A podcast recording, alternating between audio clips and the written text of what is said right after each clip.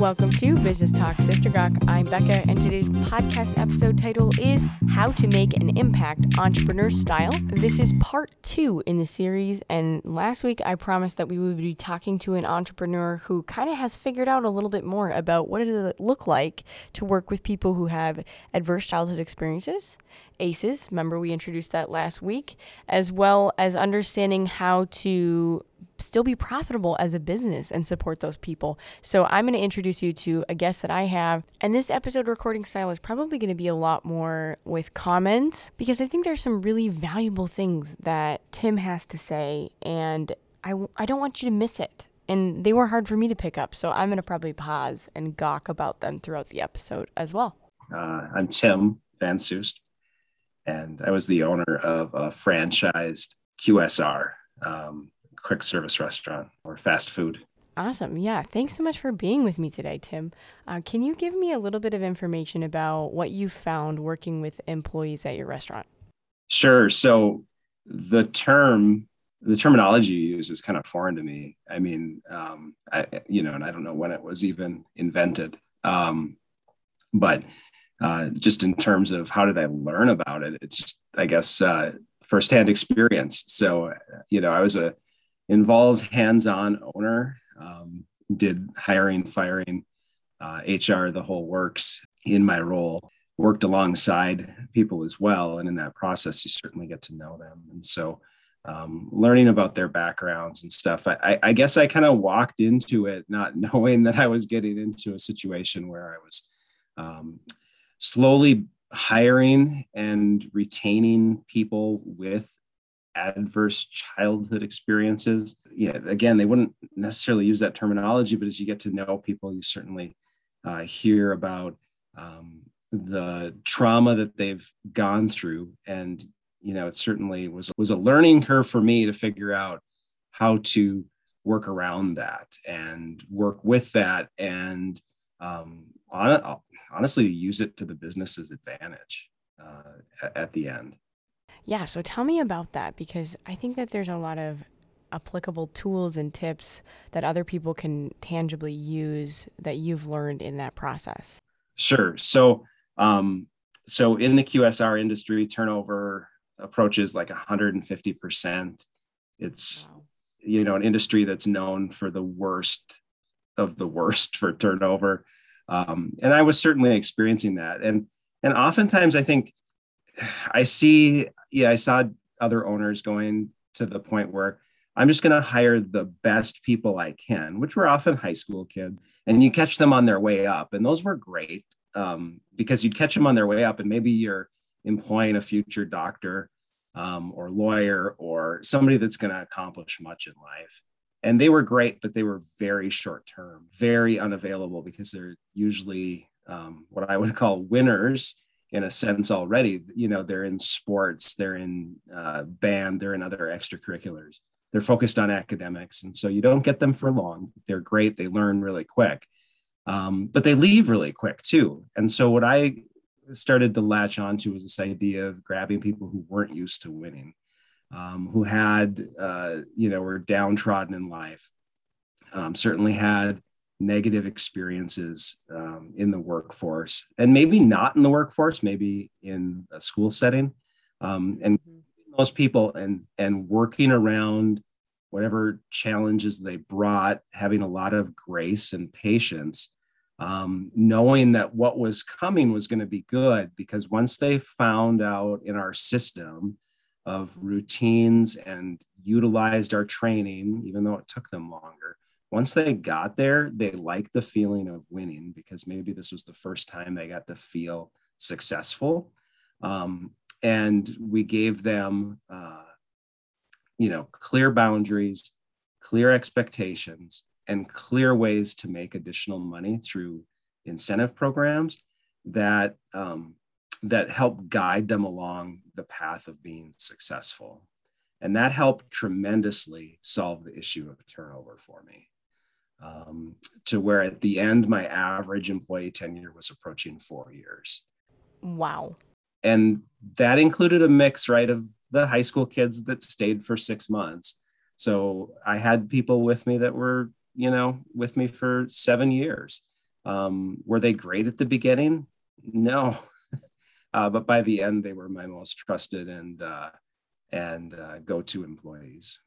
So, a key thing you said is that you had to have patience and grace for them in training. And how did that impact their ability to be successful? What did that look like as you worked with them?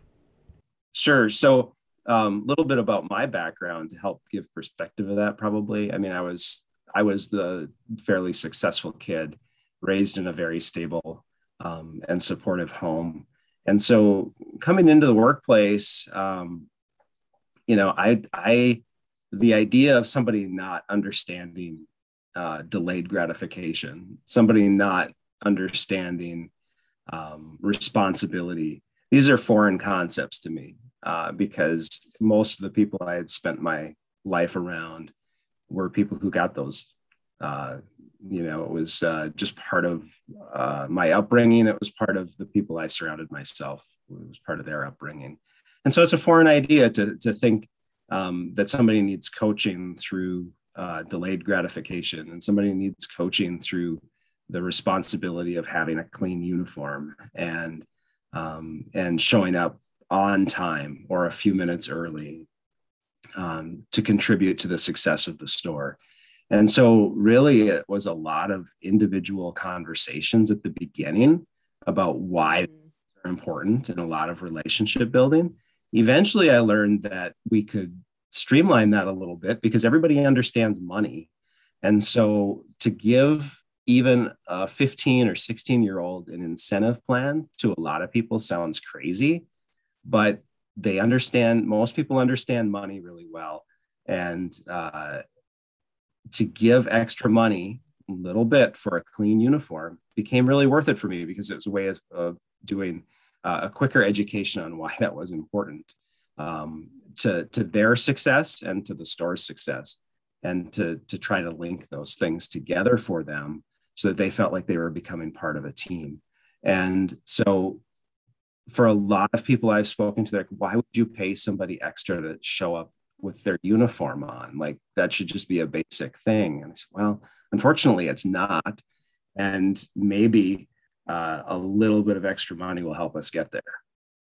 So, a lot of what I point to uh, when we talk about this topic of working with people is helping them understand uh, how the store's success is tied to their success and vice versa, um, and making a monetary link because we all have the ability, I think, to, to speak in money rather quickly because we've all, even, you know, most people, regardless of their uh, of their childhood experiences, understand money. So, what did that tangibly look like in terms of the incentive structure that you laid out, and how did people know what they needed to do in order to get a higher payout at each level of performance?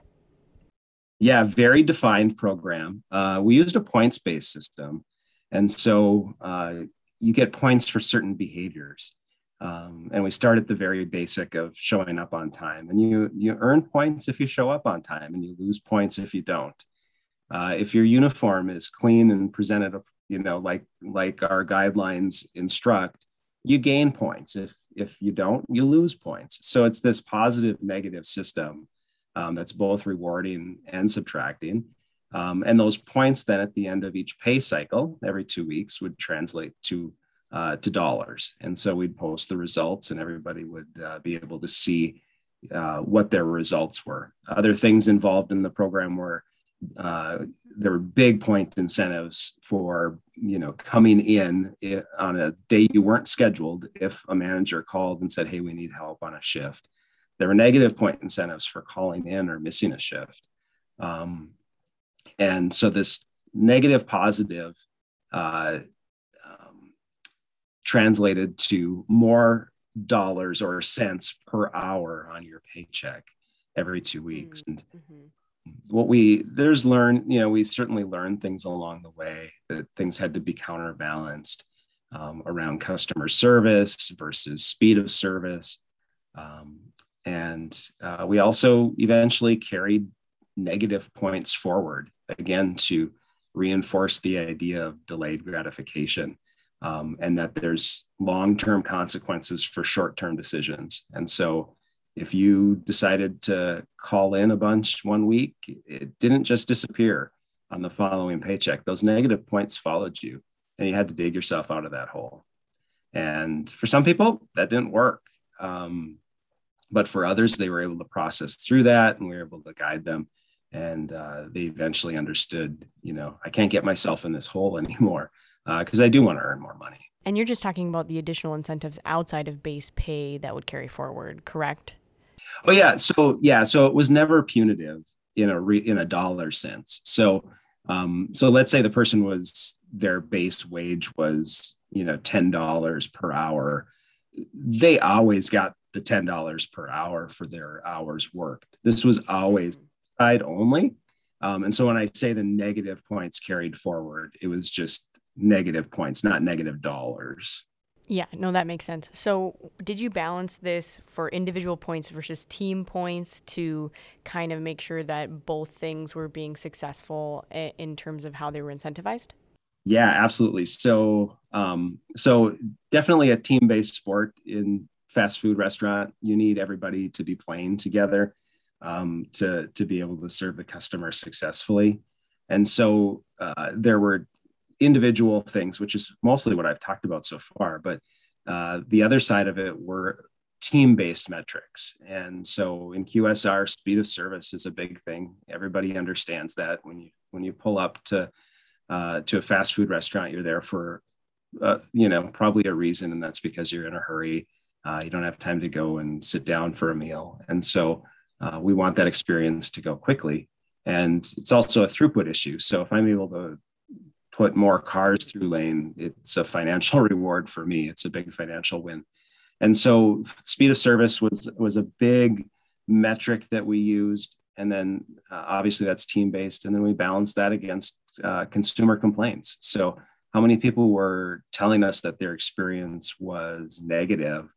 Uh, and so we're always uh, trying to incrementally get better on speed of service and then incrementally decrease the number of uh, negative customer experiences.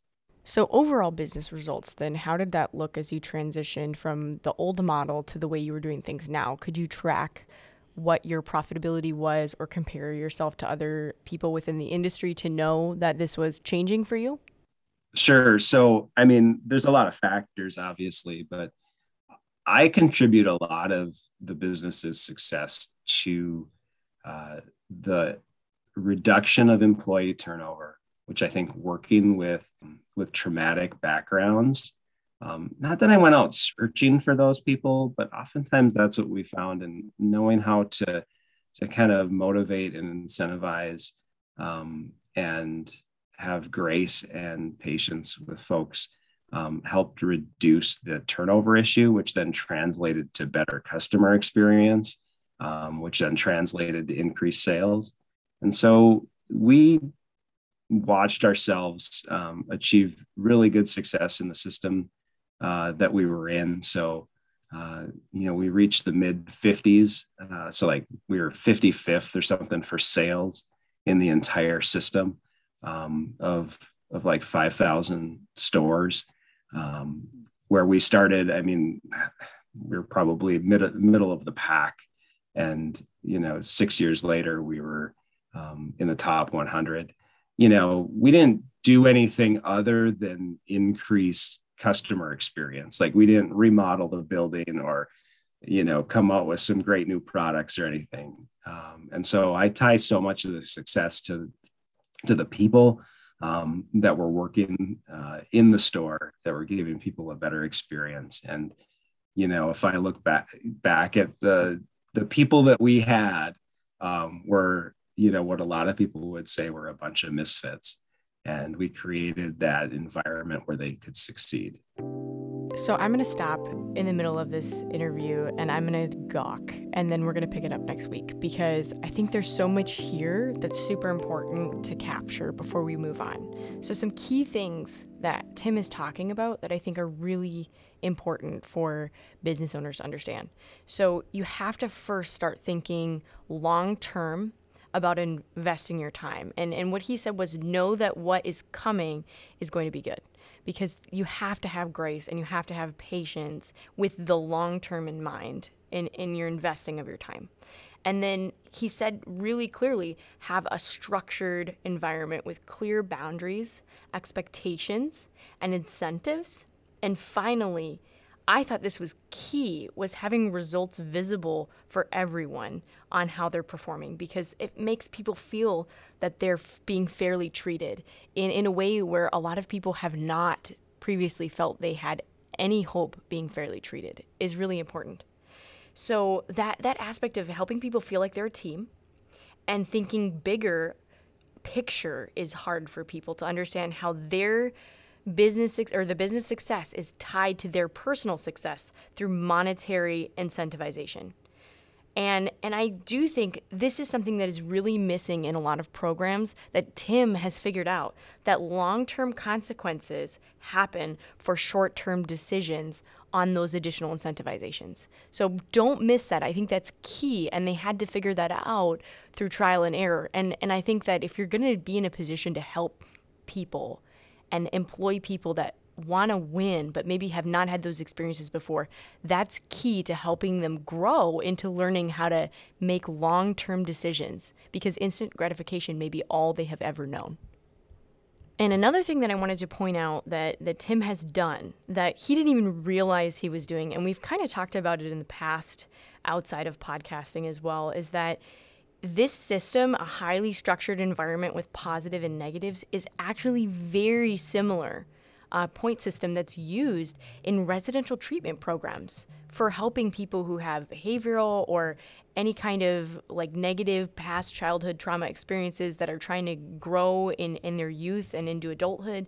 This is this is really important and key because structure is so valuable for people who have never had it before everyone can feel as if they have the same opportunity to have success and see consequences and no one is treated unfairly now, the key part about this, too, that I think is so important that Tim did not cover today, that I think is really a successful point, is you have to have consistency in incentivization, meaning you have to consistently pay people when they perform. You have to do it consistently because if you miss following through, this is a big blow to trust. Because in the past, other people haven't followed through for them and and this has caused a huge spiral of hopelessness and even losing it one time if you don't have any hey I, I recognize i missed this or whatever and i'm following up on it and making sure that you can keep that trust there through communication you can make this person easily spiral into hopelessness and i have learned that a lot in that you you cannot have on the spot commitments to something and say oh yeah i'm going to do this for you and then not follow through so you really, really have to be consistent and honor your word with people who have had lost trust in the past. Because if you can't do that, it's just perpetuating this cycle of hopelessness that they feel they have no power over their own life. And I think those are key takeaways that I don't want to miss here. So, in summary, though, in summary, I think is really important to understand they went from being in the middle, so let's say 2,500 of 5,000 stores, to 55th in a six year time period. That is insane in terms of profitability of sales. And I don't want you to miss that because a lot of times when people talk about this concept, they're going to say, You're crazy. I don't want to do that work. Or that seems like it's not going to be profitable. But Tim is a proven case study that it can be if you take the time to see beyond the short term. And, and this is honestly another big big reality check for business owners to realize that the incentivization of long term investment for you has to be far longer and far more filled with grace than you actually thought you would have to have if you really truly want to make an impact on people's lives and be successful as a business owner. So, next week, I'm going to continue to pick this conversation up with Tim and probably pause a couple times to talk about it. But I really hope that you join me in this series. This is part two. If you missed the first uh, with HopeWorks and Jason Elam, please go back and check it out. And if you're enjoying this series, you can give it a review on Spotify, and I will see you next week.